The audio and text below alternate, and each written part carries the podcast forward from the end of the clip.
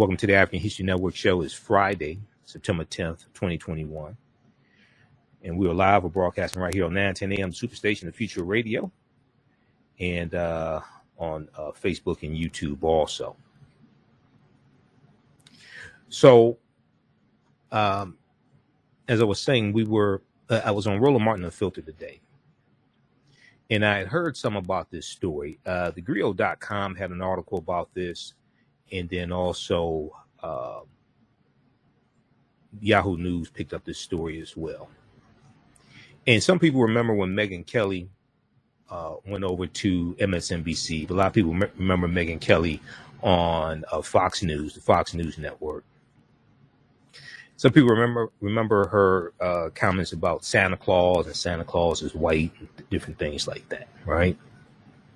Well, she uh, made comments about the Black National Anthem that's being performed at uh, NFL games during this season. And um, we know the NFL is trying to show more support for the Black Lives Matter movement, especially in the wake of uh, the killing of George Floyd, May 25th, 2020. And the league is continuing uh, the social justice, uh, various social justice initiatives. And the NFL previously announced that players are being allowed to kneel to protest racism and can wear the names of police brutality victims and social justice slogans on the back of their helmets. Um, and also over the over the over the summer, the NFL announced it will play the Black National Anthem, "Lift Every Voice and Sing," before each game in the 2021 season. Well, Megyn Kelly didn't like that. She has some comments. We'll play a little excerpt of that, what she said. Then I'm going to go through and give Megyn Kelly a history lesson. So we, like I said, we talked about this in Roland Martin Unfiltered today, but we had such a jam-packed show. Roland did not have a chance to go to his panel on this. Okay, I was on the panel. So he deconstructed it, whatever he wanted to do. And I'm going to share with you what I would have said uh, on his show today. And I have more time because this is my show. And we know that Lift Every Voice and Sing was written by James Weldon Johnson in 1899, one of my frat brothers of Phi Beta Sigma Fraternity Incorporated. So I'm going to give Megyn lesson a history lesson that she did not get in school, and uh, is obvious from these idiotic comments she made. She does not understand history. Then also, we know that uh, it's been this has been a tough year for Sha'Carri Richardson. Okay, uh, track and uh, field uh, athlete Sha'Carri Richardson. People Magazine has an article about Sha'Carri. Some other outlets picked this up also. Sha'Carri Richardson says she's learned so much this year after Team USA suspension. Sha'Carri Richardson says she has learned so much this year after Team USA suspension. So we'll talk about that and what she's learned uh, this year as well.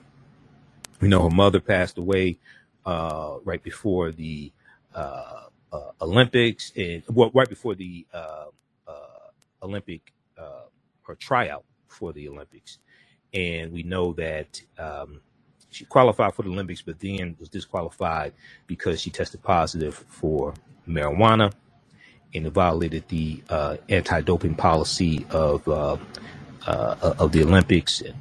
And we we talked about that here on this show. Okay.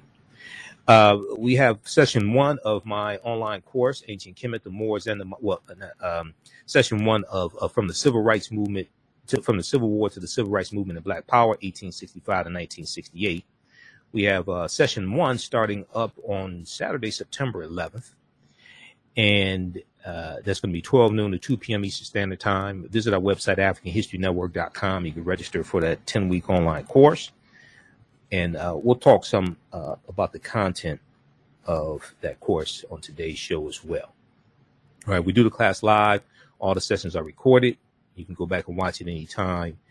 And uh, we have it disc. We it's regularly one hundred thirty dollars. We have it discounted to seventy dollars until September 11th. So visit AfricanHistoryNetwork.com. Now, on the African History Network show, we focus on educating, empowering, and inspiring people of African descent throughout the diaspora and around the world because right now it's corrects own behavior. What you do for yourself, what you do to yourself, and what you allow other people to do to you and get away with is based upon what you think about yourself. What you think about yourself is based upon what you have been taught about yourself. What you've been taught about yourself is based upon everything you've read, heard, and seen about yourself. So when you control the radius of a man or woman's thoughts, you can control the circumference of his or her actions because the mind can't do or teach what it doesn't know. Now we deal with a number of different topics here on the African History Network show. We deal with current events in history, politics, education, economic empowerment, entrepreneurship, relationships, love, sex, health issues, and much, much more. Sign up for our email newsletter. Text the word Kemet, K E M E T, to 22828. To sign up for our email newsletter, text the word Kemet, K E M E T, to 22828. To sign up for our email newsletter, also visit our website, AfricanHistoryNetwork.com, AfricanHistoryNetwork.com. Sign up for our email newsletter there as well.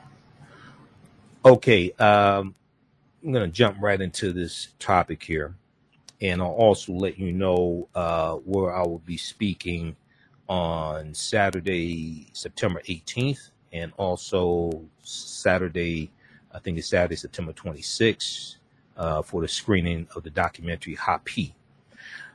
All right, so Megyn Kelly used to be on Fox News. Then they moved her over to MSNBC because they wanted to capitalize on uh, you know, Trump became president by way of the Electoral College, and MSNBC wanted to tap into uh, some of those uh, conservative, um, uh, the, the, tap into some of the conservative market that Fox News has. So they brought Megyn Kelly over to uh, MSNBC, and remember, uh, well, no, sorry, they brought over to NBC, NBC, NBC, MSNBC, both owned by the same people company. And remember that um, uh, it caused a it caused a, a, big stir when it happened. Um, and she didn't last long on uh, NBC. Okay, she had a daytime show uh, on uh, on NBC. Well, she has a podcast now, and on her podcast, she talked about uh, the new NFL season that's taking place. Uh, thegrio.com has this story. It's picked up by Yahoo News. Also, Mediaite uh, has a story about this as well. Uh, Megyn Kelly slams Black National Anthem in rant against NFL. Megyn Kelly slams Black National Anthem in rant against NFL. And then also, if we look at the uh, story here from uh, Mediaite, the name of that story. Oh, let me pull this up here. Megyn Kelly rips NFL for shoving race based, these are her words, race, race quote unquote, race based messaging on fans she said average Americans don't want the black national anthem. She she was saying they don't want the black national anthem. She doesn't think average fans want the black national anthem sung before the white national anthem. Oh, I'm sorry, the Star Spangled Banner. You know, I call it the white national anthem because it was written by a white supremacist, Francis Scott Key. All right, so we, we're gonna give Megyn Kelly the history lesson she never got in school. So let's look at what uh Megyn said. And, and, and Megyn Kelly reminds me of a white Candace Owens. I'm sorry, she just does. Just listening to her, she reminds me of a white Candace Owens. Well, if we look at this piece here from uh, Yahoo in uh, the Grio. Um, this is from September 8th, Thursday, September 8th. And Megyn Kelly said, I don't think people want politics in their sports make a note of that. I don't I don't think people want politics in their sports, said the conservative journalist. During a recent episode of her Sirius XM podcast, Megyn Kelly lashed out at the NFL for addressing racial injustice issues. Racial injustice issues. Now, she doesn't she she didn't say because I listened to the excerpt of a little podcast and say that the NFL is about 70% at least African American. She ain't, she ain't talk about that. But anyway, she said, I don't think people want politics in their sports. I think that's why the NBA has taken such a hit and learned from its prior experience. Uh, the conservative journalist began, as reported by Mediaite. The NFL uh, doesn't seem to be learning quite as quickly, she said. Now, I, I want to go to this clip from Roland Martin Unfiltered because Roland played a clip uh, of a show, and clip is about 10 seconds more than what I can tolerate of Megyn. But anyway, let, uh, Ed, let's go to uh, uh, clip one here. This is from Roland Martin Unfiltered today.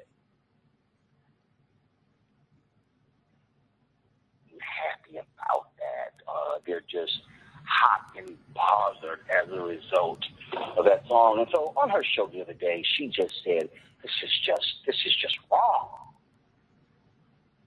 I don't think that the average American, black or white, wants to hear the black national anthem before they hear the, the national anthem. I really don't. And it's, and it's no offense against people of color. It's we're one country. We're one country. We don't need separate anthems. It's a, it's a chance to come together, celebrate America, all of it, good, bad, warts and all, and then play a sports game, and not to shove politics or divisive cultural issues down the throats of the viewers who are looking for a getaway. So see, Okay. here is Pa- pa- pause it right there, Ed. Pause it right there.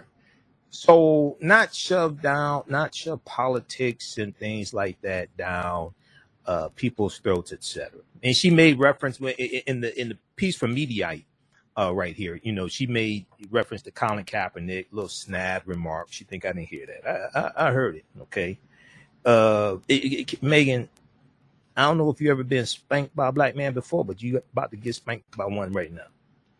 So let, let's look at this. I know we're coming up on the break, and I'm gonna keep talking during the break on on my network. But let's look at this. First of all, Megyn, um, who wrote the white national anthem? See, you you can say we're all one country, all this stuff, but let, let, us have a little history lesson here. Who wrote the white national anthem, Megyn? The white national anthem was written by a white supremacist slave owner named Francis Scott Key. Okay? Francis Scott Key was a white supremacist slave owner. He wrote it September 13th, 1814, during the War of 1812. All right? The original name of it, before it was even called the Star Spangled Banner, before music was put to it, it was called the Defense of Fort McHenry. Now, some people may talk about the third stanza of the white national anthem and and say, uh, oh, well, it's just the third stanza where it says no refuge for the hireling or, or the slave. No, it's not the third stanza. It's the entire song is a white nationalist song. Why is it a white nationalist song, Michael Imhotep? Because it was written by a white supremacist for white people, about white people, voted on by white people. The, the references to African people were negative. Not only that, Francis Scott Key thought that African Americans were uh, uh, intellectually inferior. He was a white supremacist slave owner, and he used his position. He used his position as district attorney to uh, Washington D.C. in uh, 18, uh, 1833, 1833 to 1840. He used his position to attack abolitionists so when we talk about, she said, I, I don't think people want to hear the black national anthem before the white national anthem. Well, a lot of us don't want to hear the white national anthem in the first place, especially at an NFL game, and 70% of the league are African American. We're going to deal with this on the other, side of the break. You listen to the African History Network show right here on 910 AM Superstation and Future Radio. I'm your host, Brother Michael Imhotep. We'll be back in a few minutes. Black on Purpose Television Network. Yes, Black on Purpose Television Network. All black, all positive, all the time. The largest black owned streaming television network in the world. Bringing our people together worldwide. Controlling our messages, our stories, our way. Black TV the way it should be. Black music, black history, and more. 30 plus channels, thousands of shows. Black on Purpose Television Network. Subscribe now. Hi, I'm Joel Wilson, President and CEO of JCW Computer Consulting LLC, a technology implementation firm with over 20 years of satisfying customers. We offer a full spectrum of industry top tier branded services. We are an authorized partner or reseller for Lenovo, Zoom, T Mobile, Microsoft 365 and Surface tablets, Google Workspace, Acer, Asus, Samsung, PCmatic security software, and many more. Our online store features laptops, Chromebooks, computers, printers, accessories, and software. Businesses, take advantage of our free one hour Zoom tech consultation and know we offer top nationwide high speed internet service providers, voice over IP, and cellular phone services. Home users, don't miss our current in stock Chromebook inventory. Please visit us at jcwcc.com or call 215 879 6701. It was laws and policies that put us in this predicament. It's going to be laws and policies that take us out. So when you control the radius of a man or woman's thoughts, you control the compass of his or her actions because the mind can't do or teach what it doesn't know. We have it all on 910 AM Superstation. 910, the Superstation, Detroit's only African American talk radio. The views and opinions expressed on any program are those of the producers and or the persons appearing on the program and do not necessarily reflect the views and opinions of 910 AM Superstation or Adell Media. Welcome back to the African History Network show right here from right here on 910 AM Superstation Future Radio. I'm your host, Brother Michael Imhotep. It is Friday, September 10th, 2021, and we are live.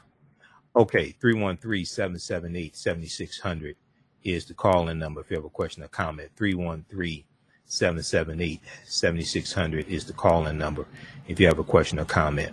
Okay, so right before the break, uh, I was talking about these comments from uh, Megyn Kelly, conservative journalist. Uh, Megyn Kelly. She used to be on. Uh, she used to be on uh, Fox News. Then she went over to NBC. Okay, and uh, remember they bumped. Remember NBC uh, when they when she went over to NBC. Tamron Hall quit the Today Show. Tamron Hall was so furious that she quit the Today Show, and uh, she only lasted at NBC maybe about nine months, something like that. Wasn't long.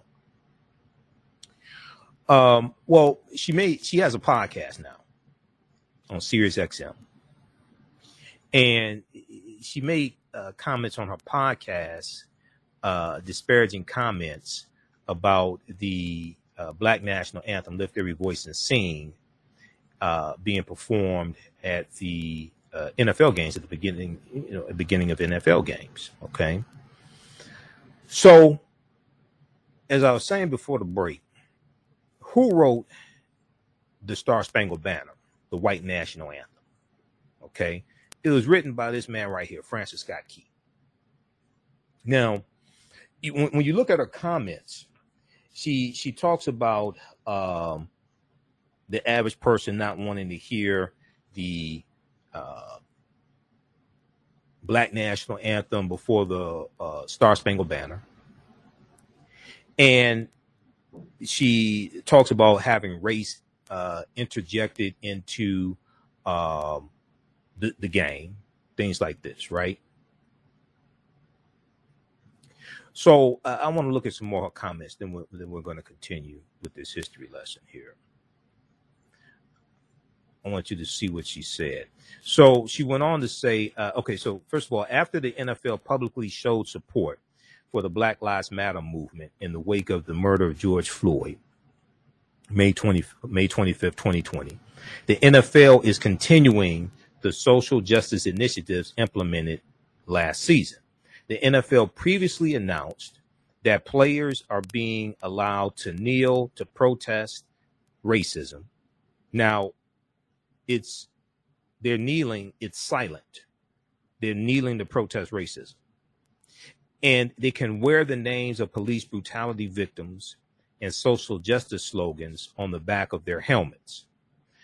Um, they will also uh, six uh, the six slogans that they can choose from are end racism, stop hate, it takes all of us, Black Lives Matter, inspire change, and state and say their stories.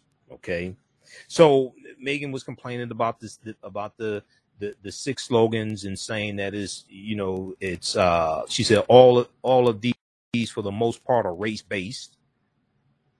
Okay, well they're protesting against racism. Racism is race based. Racism is a system of advantage and privilege distributed based upon race, which comes out of an ideology of European white supremacy. The, they're, they're taking a knee, which is, is which is the silent, nonviolent protest. Okay, they're going to have slogans like "End racism," which we should all be for, but a lot of people don't know what racism is. Stop hate. It takes all of us. Black Lives Matter. Inspire change and, and say their stories. Now, over the summer, the NFL and uh, it will play the Black national anthem, Lift Every Voice and Sing, before each game in the 2021 season as part of a $250 million investment towards social justice. And that was reported by the Grio.com because Yahoo picked up this story from the Grio.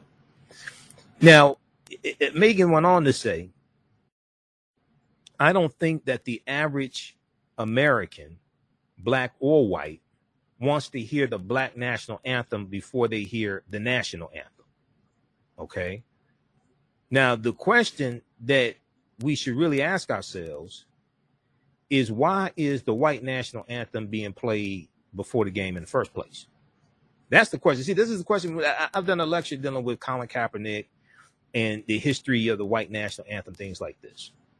The question we really should ask is why is the white national anthem being played before the game in the first place? This is not Navy versus uh, Army. This is why you why are you playing it in the first place? And then being that the league is 70% African American at least, and nobody's going to play to see these old uh, owners out there trying to tackle each other. Uh, what's the problem if the black national anthem comes before the white national anthem? Because the majority of the league is African American. Now, she said, uh, I don't think that the average American, black or white, wants to hear the black national anthem before they hear the national anthem. And there's no offense against people of color. We're one country. We don't need separate anthems. But see, I find it interesting because she didn't say we need a new national anthem that's inclusive of different races and ethnicities. Because we need a new national anthem.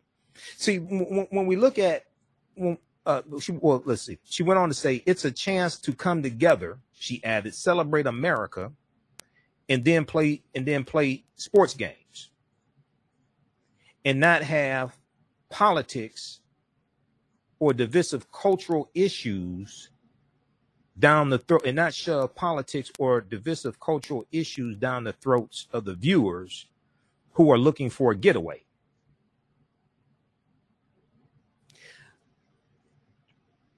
So, NFL players silently taking the knee before the game when they're playing the national anthem, that's divisive. if we're all one, why wouldn't we be fighting to eradicate racism? That's divisive. They're silently taking a knee, and taking the knee comes from the military as a sign of respect. Because uh, former NFL player and Green Beret Nate Boyer uh, had a meeting with uh, uh, Colin Kaepernick, and he was the one that suggested they start taking the knee to protest racism and police brutality, things like this.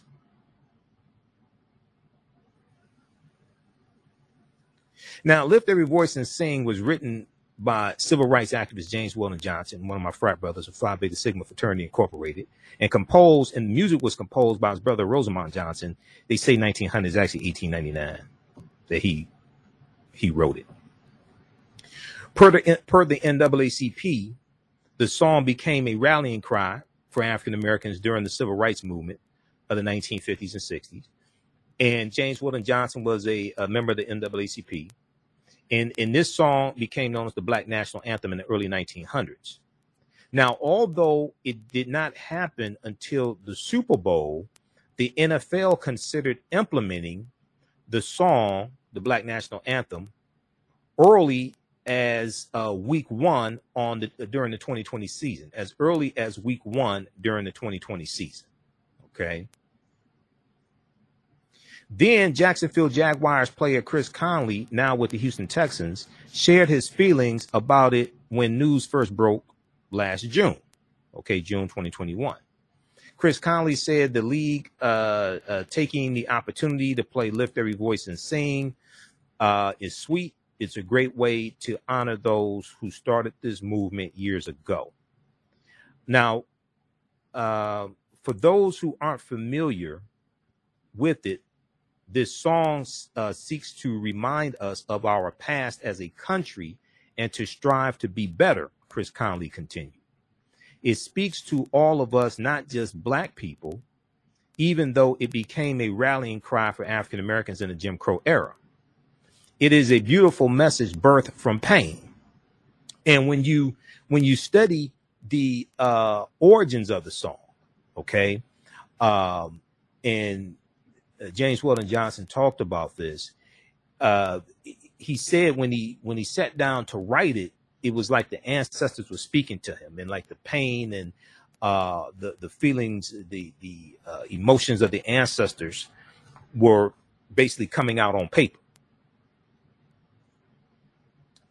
So if we look at if we look at this piece here from uh, Mediaite, they also go on to say, I'm going to find it here.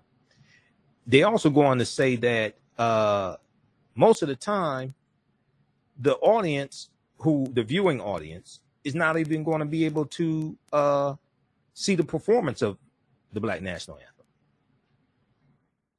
So you, you have to ask the question, well, what's the problem? What, what what's what's what's the real problem here? And I don't know how many people listen to her show. I know she has uh, she has a big following. Means of people, conservative uh, people follow, and watch Fox News and things like this. Uh, but when you read this, it, it it says that the you know most of the time it's going to be played, and oftentimes the the the national anthem is played uh, before you know they really start broadcasting it on TV, so a lot of people don't see it. NFL TV partners typically only air the national anthem ahead of special events such as the Super Bowl or the season's kickoff game.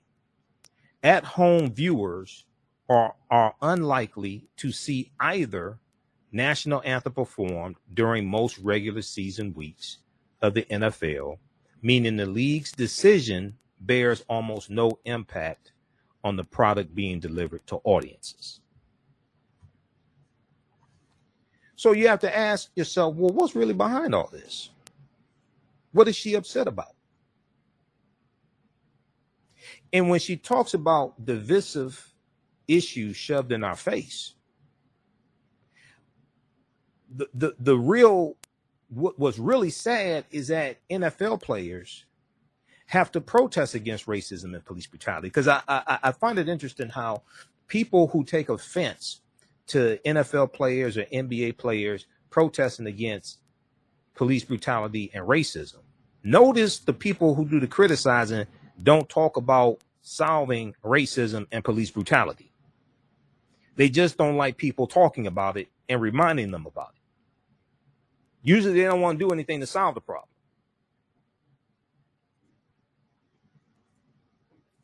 So if we look at um,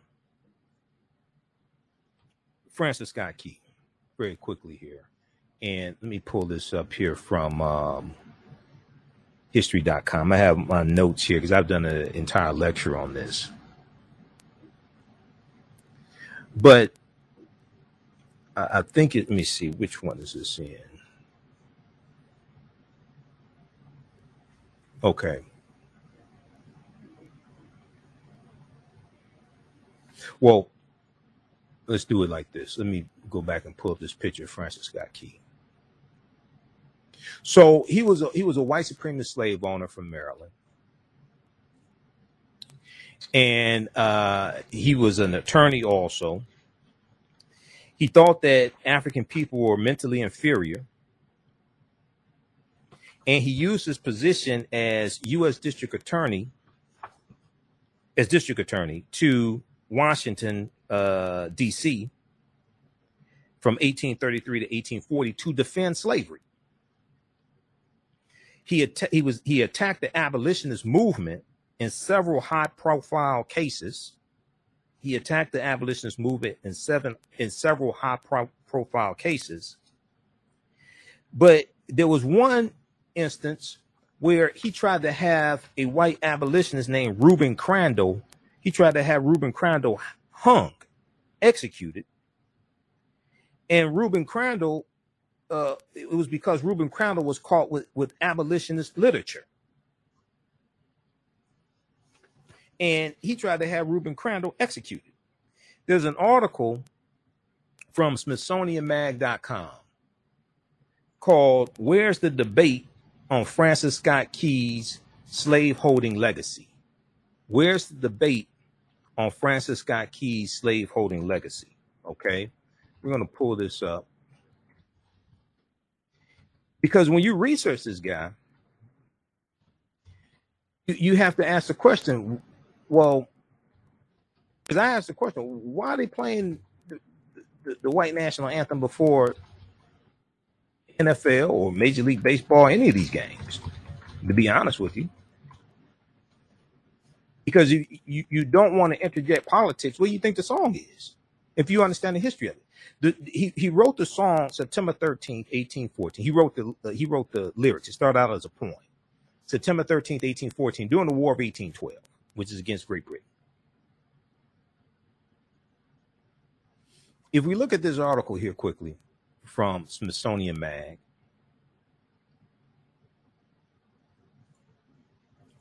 called Where's the Debate? Let me pull this up here. Where's the debate on Francis Scott Key's slaveholding legacy? During his lifetime, abolitionists ridiculed Francis Scott Key's words, sneering that America was more like the land of the free and home of the oppressed. Now, he lived during the early 1800s, and they were saying this. If we uh, go, is a certain part I want to go to here. Uh, they talk about Reuben Crandall.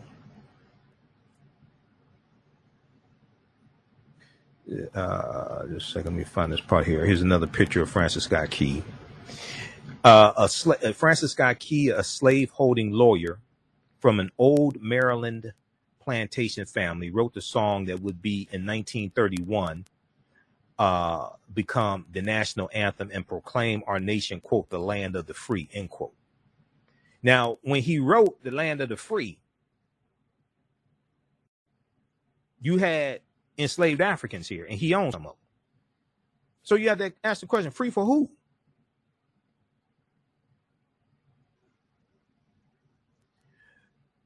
Uh, I want to get to the part here where they talk about Reuben Crandall. Okay. Now, Francis Scott Key used his uh, office as district attorney for the city of Washington from 1833 to 1840 to defend slavery, attacking the abolitionist movement in several high profile cases. In the mid 1830s, the abolitionist movement was gaining momentum, and with it came increased violence, particularly from pro particularly from pro slavery. Let's go back to this here. particularly from uh, pro slavery mobs attacking free African Americans and white abolitionists and other methods to silence the growing cries for abolition. Now, in the House of Representatives and U.S. Uh, United States Senate, in the House of Representative, Representatives and United States Senate, inundated with petitions from abolitionists calling for the ending or restriction of slavery, pro slavery congressmen looked for a way to suppress the voices of abolitionists. In 1836, in the House, uh, uh, in the House of Representatives, they passed a series of gag rules to table all anti-slavery petitions and prevent them from being read or discussed, raising the ire of people like John Quincy Adams. Now, John Quincy Adams was the sixth president of the United States, and John Quincy Adams went on to defend the African slaves, uh, the, the, those Africans on the uh, Amistad slave ship. So, uh, um, uh, that you saw portrayed in the movie from uh, around 1997, Amistad. Okay, Joseph Cinque. John Quincy Adams was their defense attorney in in in in court. Um, so raising the ire of people like John Quincy Adams, who saw restricting debate and assault on a basic First Amendment right of citizens to protest and petition. In the same year, shortly after a race run in D.C., when an angry white mob set upon a well known free black restaurant owner, Francis Scott Key likewise sought to crack down on the free speech of abolitionists he believes were, were riling things up in the city. Francis Scott Key prosecuted a New York doctor living in Georgetown for possessing abolitionist pamphlets. This is Reuben Crandall. He prosecuted a New York doctor who was an abolitionist for having abolitionist pamphlets. In the resulting case, U.S. versus Reuben Crandall, C R A N D A L C R A N D A L L. In the resulting case, U.S. versus Reuben Crandall, Francis Scott Key made national headlines by asking whether the property rights of slaveholders outweighed the free speech rights of those arguing for slavery's abolishment.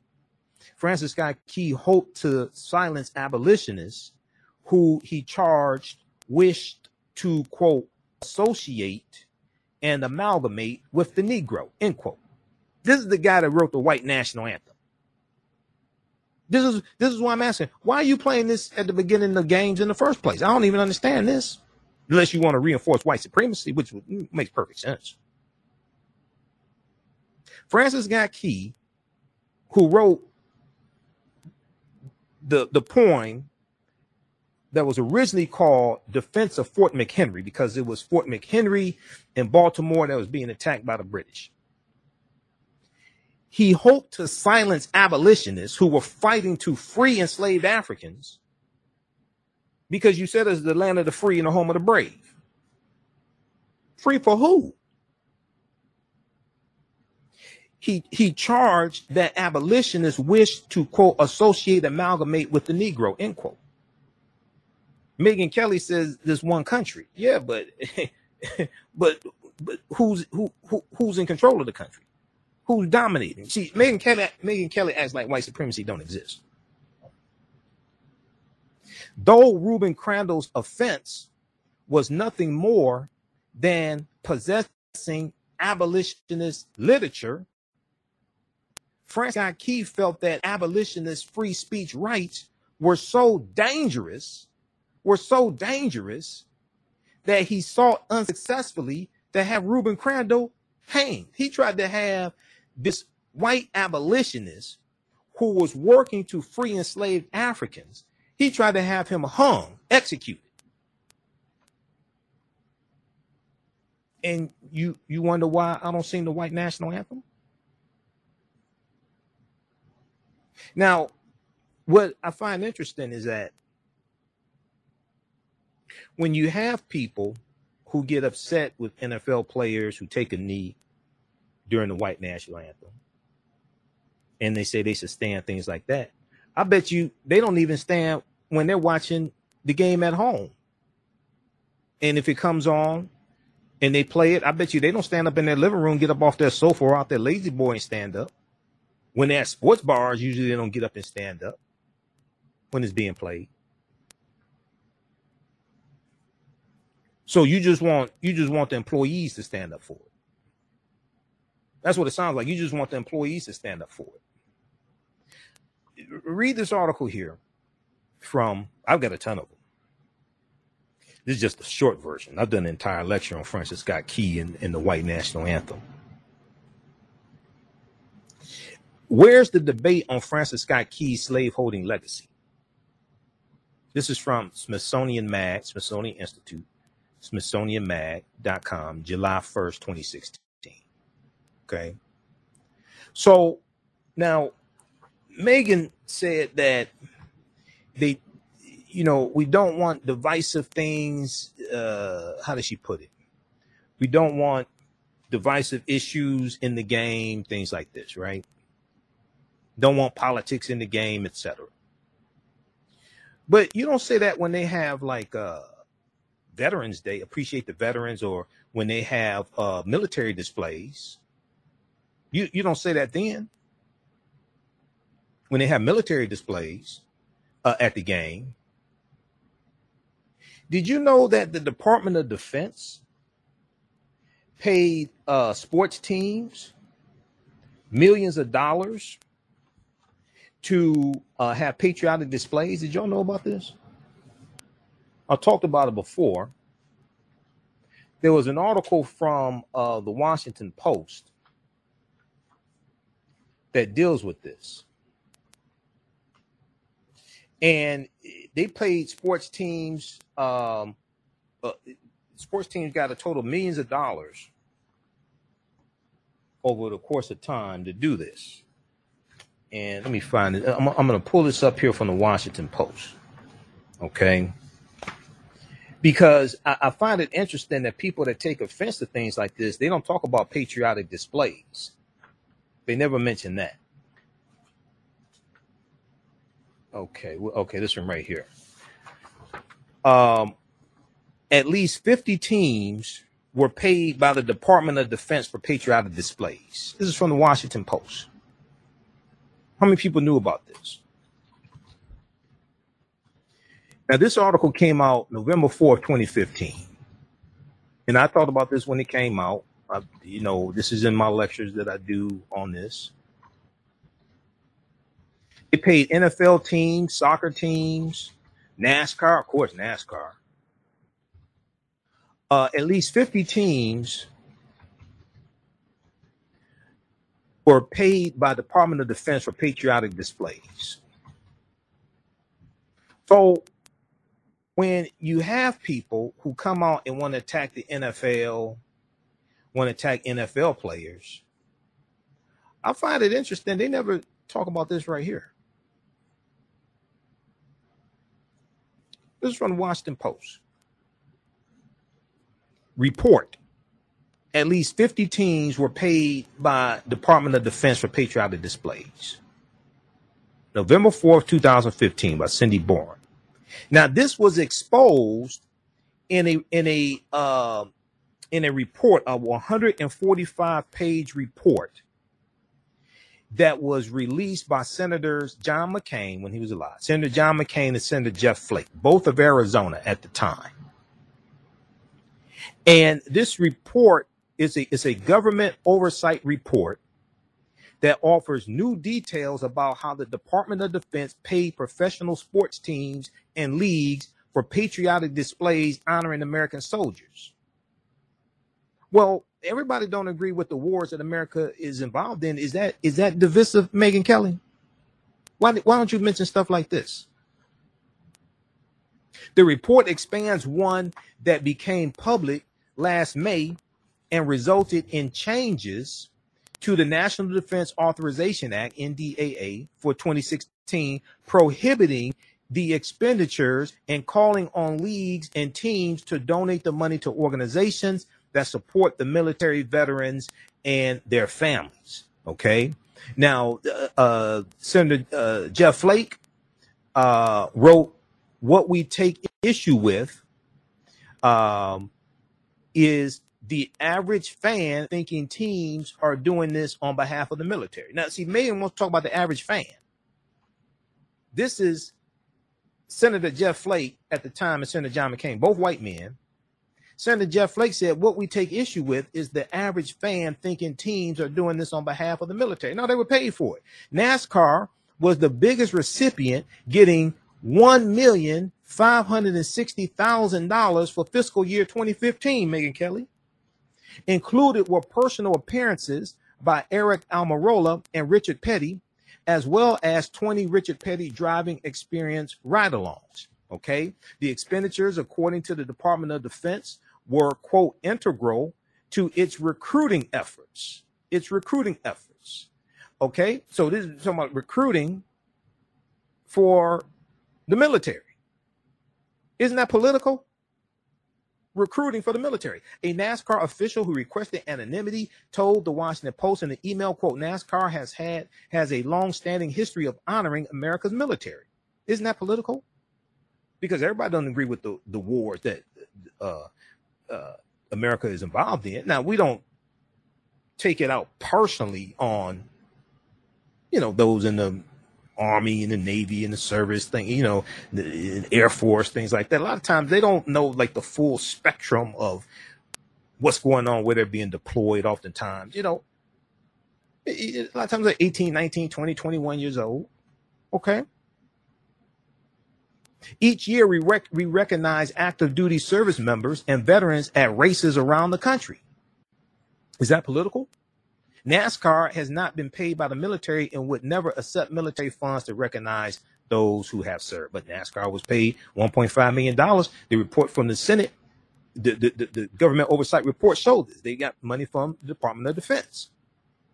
Now, the 145 page report cites contributions to 18 NFL teams, 10 Major League Baseball teams, eight NBA teams, six National Hockey League teams, eight soccer teams, as well as NASCAR, Iron Dog, and Indiana, Uni- Indiana University, uh, Purdue University. The Atlanta Falcons, for instance, were the top recipients, getting $879,000 over four years. Over the same period of time, for instance, the New England Patriots received $700,000 and the Buffalo Bills $650,000. The report includes a memo from NFL, from the NFL to its teams giving guidance on quote unquote paid patriotism because the the name of the study the name of the study was called tackling paid patriotism a joint oversight report and this study was this report was focused on cracking down on paid patriotism.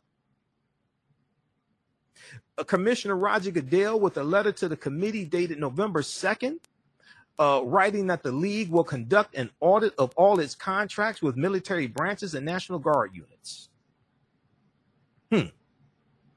Politics, paid patriotism, all this stuff. Uh, so I find it interesting. They, they want to attack the NFL, they want to attack NFL players who are mostly African American, who are standing up to fight against racism and police brutality. They're not against white people because a lot of them marry white women. They're not against white people. They're trying to fight against white supremacy and racism. So when you have people like Megyn Kelly who want to attack that, and attack the NFL trying to address it also. Because see, let's keep it real. Nobody nobody complains when the NFL uh, has campaigns to raise money for breast cancer. And and you and, and, and you got the players wearing pink and things like this. Nobody complains about that. They don't say that's divisive. Okay. It's only when it's issues pertaining to African Americans now it's a problem. Now, those watching on our Facebook fan page, the African History Network, and our YouTube channel, Michael Imhotep, we got a problem because we're out of time here on 910 AM Superstation, but I have my own network. So we're going to keep broadcasting there, keep watching. We'll be back Sunday night. Visit our website, AfricanHistoryNetwork.com, AfricanHistoryNetwork.com. Register for my 10 week online course from the Civil War to the Civil Rights Movement and Black Power, 1865 to 1968. Starts up Saturday, September 11th, uh, 12 noon to 2 p.m. Eastern Standard Time. Right now, it's correct wrong behaviors. Not over till we win. Wakanda forever. We'll talk to you Sunday. Peace. All right, stand by. Okay, how's everybody doing? Okay, let's let's keep going. I'm on because uh, this is my network right here, the African History Network. Uh, So we're gonna go for a few more minutes because I, I did Roland Martin show for two hours a day. I had to teach two classes Saturday, and I'm, I'm already tired. Okay, who still needs to register for the new 10 week online course we have starting up on Saturday, September 11th, 2021, 12 noon to 2 p.m. Eastern Standard Time from the Civil War to the Civil Rights Movement and Black Power, 1865 to 1968. Uh, this is 12 noon to 2 p.m. Eastern Standard Time. Uh, each class, we go through and analyze an approximately 10 year period of history to see what happened to us after the Civil War ends, after the 13th Amendment. We go through the uh, the uh, Reconstruction era, 1865 to 1877. You know, we, we look at things like uh, 40 acres and a mule, Special Field Order number 15. We look at the assassination of Lincoln. We look at General Robert E. Lee surrendering to Ulysses S. Grant, April 9th, 1865. We look at the 13th Amendment. We go through and, and look and see what happened to us after slavery ends. Uh, pres- the presidential election of 1876, compromise of 1877, which ends Reconstruction. We go through the Jim Crow era World War One, World War Two, Civil Rights Movement, the Black Power Movement. Okay. Uh, so the class is regularly $130. is on sale for a limited time only for $70. And it's on sale uh, for $70 until September 11th. Uh, we're going to post a link here. You can register for it now. There's bonus content uh, that you can start watching as soon as you register, and you get six uh, bonus lectures from me. One including my lecture dealing with uh, two and a half hour lecture I did dealing with the a real history of Juneteenth. Okay, the real history of Juneteenth. So now we do the class live.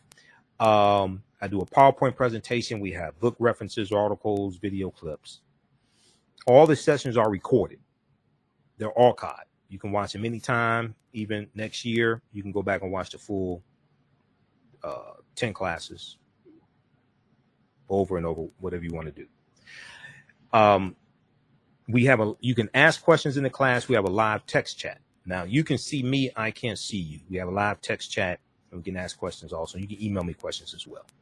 All right. So we have this class starting up. And then uh, the other class that I teach is uh, Ancient Kemet, the Moors, and the Ma'afa, Understanding the Transatlantic Slave Trade, what they didn't teach you in school. Uh, this starts up uh, Sunday, September 12th, 12 noon to 2 p.m. Eastern Standard Time. And this class, we deal with thousands of years of history and what le- leads up to the transatlantic slave trade taking place. This class is the same price. And from the Civil War to the Civil Rights Movement, uh, this class picks up where understanding the transatlantic slave trade leaves off. Okay, because there's so much information, I couldn't get all of it into the 10 week course. So I created this second 10 week course so we could go through and really analyze this and better understand what happened to us after slavery ended and the laws and policies put in place to put us in the predicament we're in now. So we better understand where we need to go from here. Okay. So uh, check out these articles here dealing with uh, Megyn Kelly's idiotic comments. And she really shows she has no understanding of history when she makes comments like this also. Uh, this one here from uh, Mediaite, uh, Megyn Kelly rips NFL for shoving race-based uh, messaging on fans. Average Americans don't want the black national anthem. She was saying that it, what she was saying was they don't want it uh, sung before the white national anthem. I would ask, why is the white national anthem being played at sporting events in the first place. All right, very quickly here. Uh, so Sha'Carri Richardson, there's a, there was a, piece I saw from people.com, People Magazine, and um, we'll talk about this in just a second, Then with Sha'Carri Richardson and talking about what she's learned this year. Okay. Um, qualifying for the Olympics and being disqualified because of uh, violating the uh, U.S. anti-doping policy, different things like that. Okay. Uh, also, if you like this type of information, you can support the African History Network, dollar sign the AHN show through Cash App, dollar sign the AHN show through Cash App, also through PayPal, paypal.me forward slash the AHN show, paypal.me forward slash the AHN show, and at our website, AfricanHistoryNetwork.com. Click on the yellow donate button. Okay. This is our official Cash App account dollar sign the AHN show uh, through Cash App. You go to it, it shows my, uh, it says Michael, shows my picture there. And our Cash App account, our tag is dollar sign the AHN show, S H O W. Dollar sign the AHN show, S H O W. Okay. Um, um, okay. All right. These other ones are fake African History Network accounts. All right, now.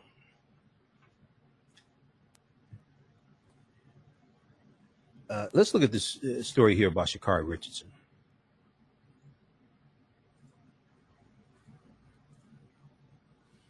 Uh, so I saw a couple of outlets pick this up, and uh, they have it here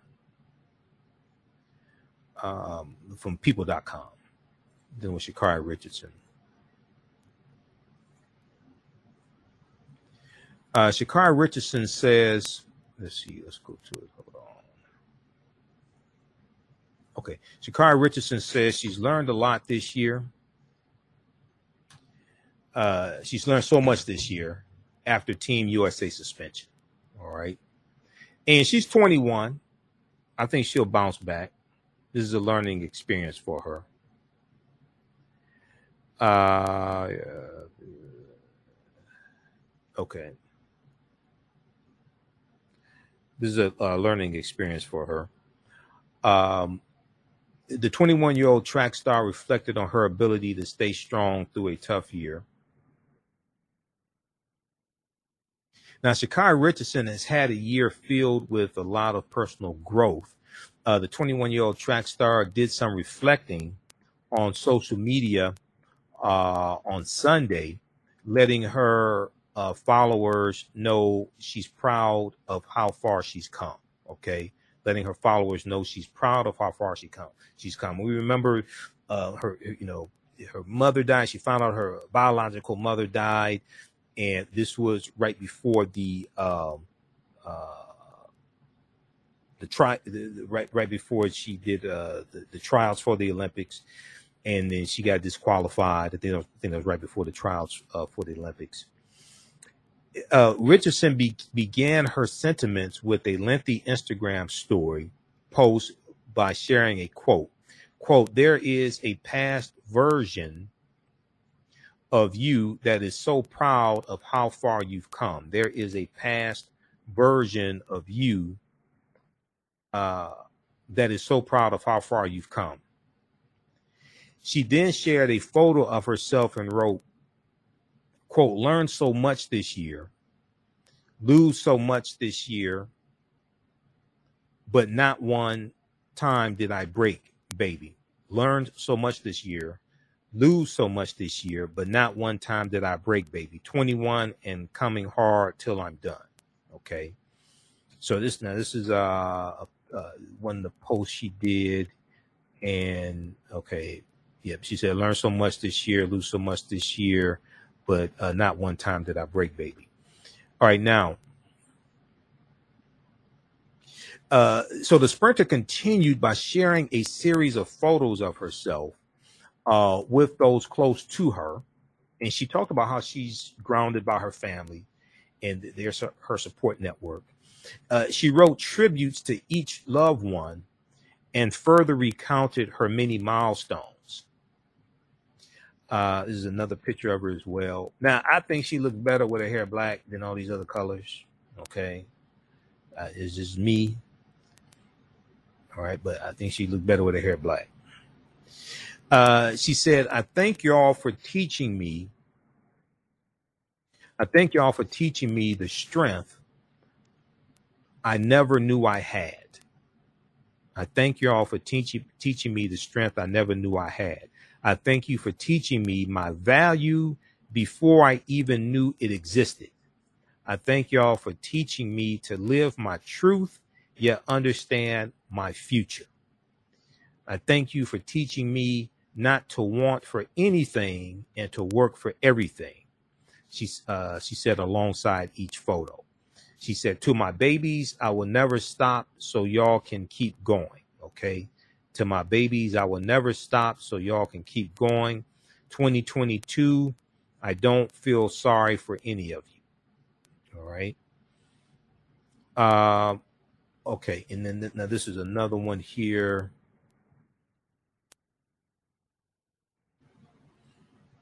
Okay, another uh, post that she did.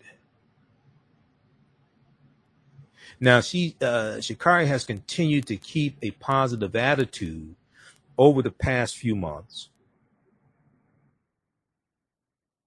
while uh, in the spotlight. Okay. Last month, she made her first appearance on the track at the 2021 Prefontaine Classic after being suspended from Team USA over a positive marijuana test earlier this summer. All right, uh, let me pull up a picture here. A second here. Okay. Now, uh, a lot of people remember she came in ninth place. Now, there was a race that she just ran where she came in. There's one where she came in fourth because we know the season is winding down. Um, so I think next year, I think probably uh, uh, she's probably suffering from a lot of pressure and really trying to prove herself. Um, and you know, just for people who don't follow track and field, she just comes out of nowhere. Um, and she's in the headlines. She's trending on social media, things like this. The Today Show did the interview with her that went viral. So it's a lot of pressure on her.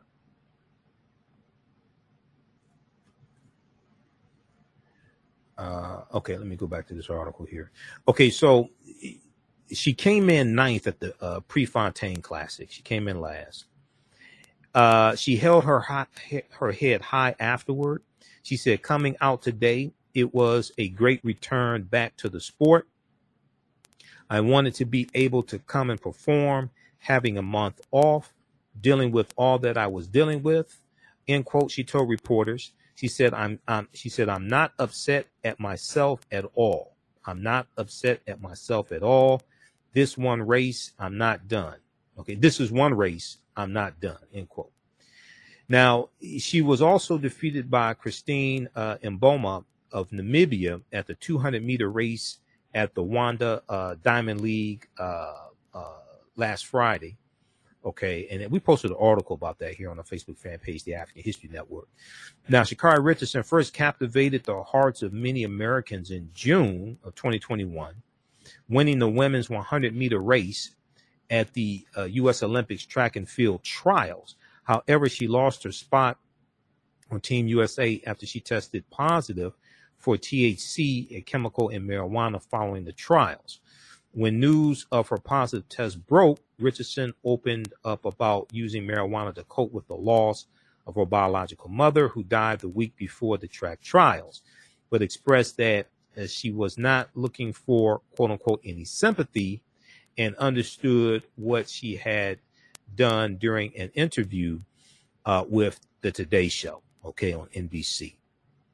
She said, quote, I was trying to hide my pain, end quote. I know what I did. I know what I'm supposed to do and what I'm allowed not to do. And I still made the uh, decision, but I'm not making an excuse or looking for any empathy in my face. Okay. But I'm not making an excuse or looking for any empathy uh, in my face. End quote.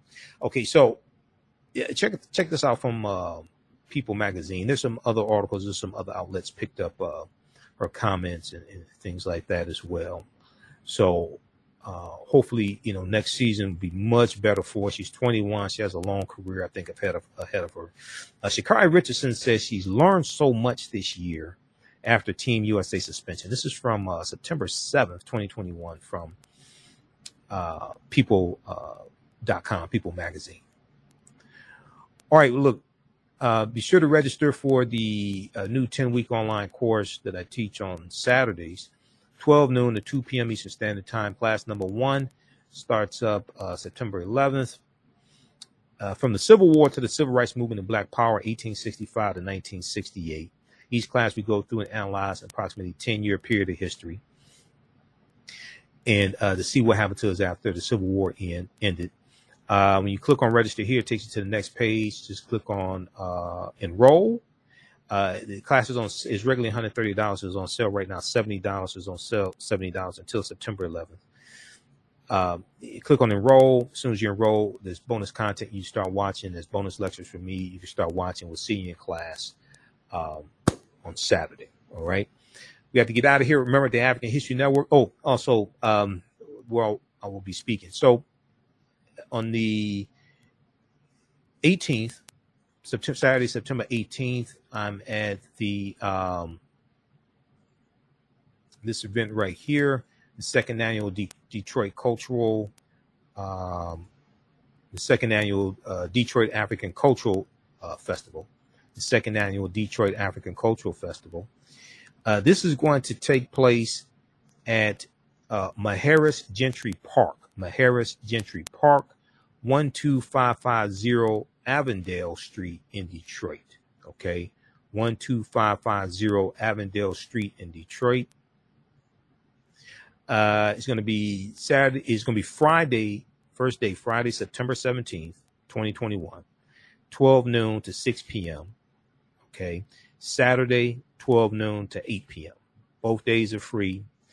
And uh, there's going to be African drums. There's going to be African dance. It's a good family oriented oriented event. Master classes, kids corner, wellness corner, vendors. The African History Network will have a vendor booth there also. There'll be food trucks, live musical performances. Um, I'll be speaking also. I'm not sure what time yet on Saturday. I'll be speaking uh, as well. Okay. So you can visit Detroit ACF uh, at Detroit ACF on Facebook uh, Detroit African on Facebook, also uh, Detroit African Cultural Festival. They have uh, the uh, event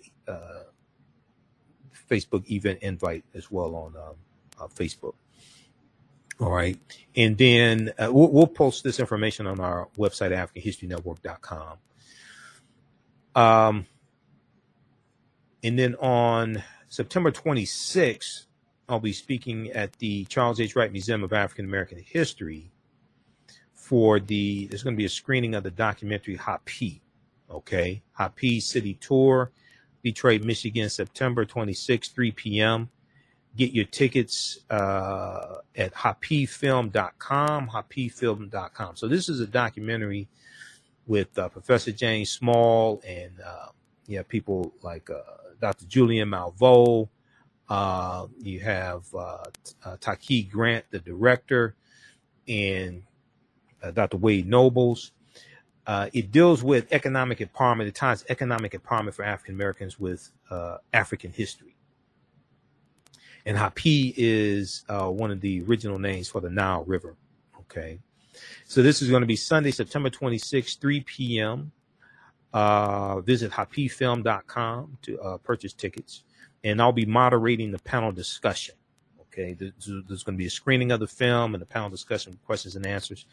I'll be moderating the panel discussion. All right. Okay, look. Uh, okay, did you catch the news about some comedians overdosing? Yeah, yeah, I caught that also. It was uh, the drugs were uh, it was fit, uh, fentanyl in their in their drugs. All right, look, we have to get out of here. Remember, the African History Network, we focus on educating, empowering, and inspiring people of African descent throughout the diaspora and around the world because right now it's corrects wrong behavior. Uh, it's not over till we win we're Wakanda forever. And we'll see you in class Saturday, and we'll talk. We'll be back uh, on the air Sunday for the African History Network show uh, on Sunday. All right, we'll talk to you next time. Peace. Gain knowledge in minutes from insightful summaries of progressive and socially conscious books. Blacklisted gives you access to curated content that'll satisfy your curiosity to learn and understand different perspectives. Empower yourself through inspirational and actionable ideas. It's easy to read or listen to on the go. Blacklisted. Empower yourself. Start your free trial today.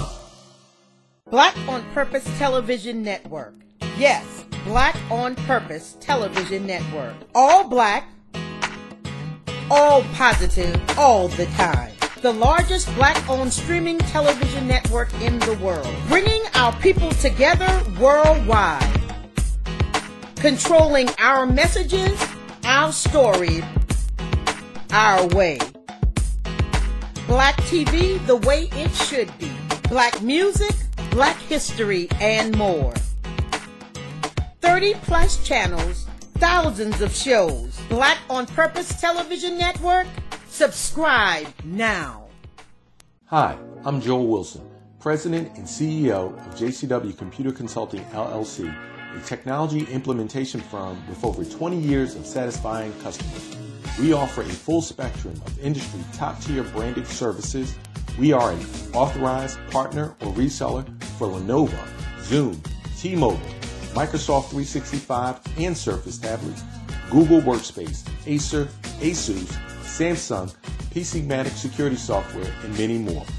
Our online store features laptops, Chromebooks, computers, printers, accessories, and software.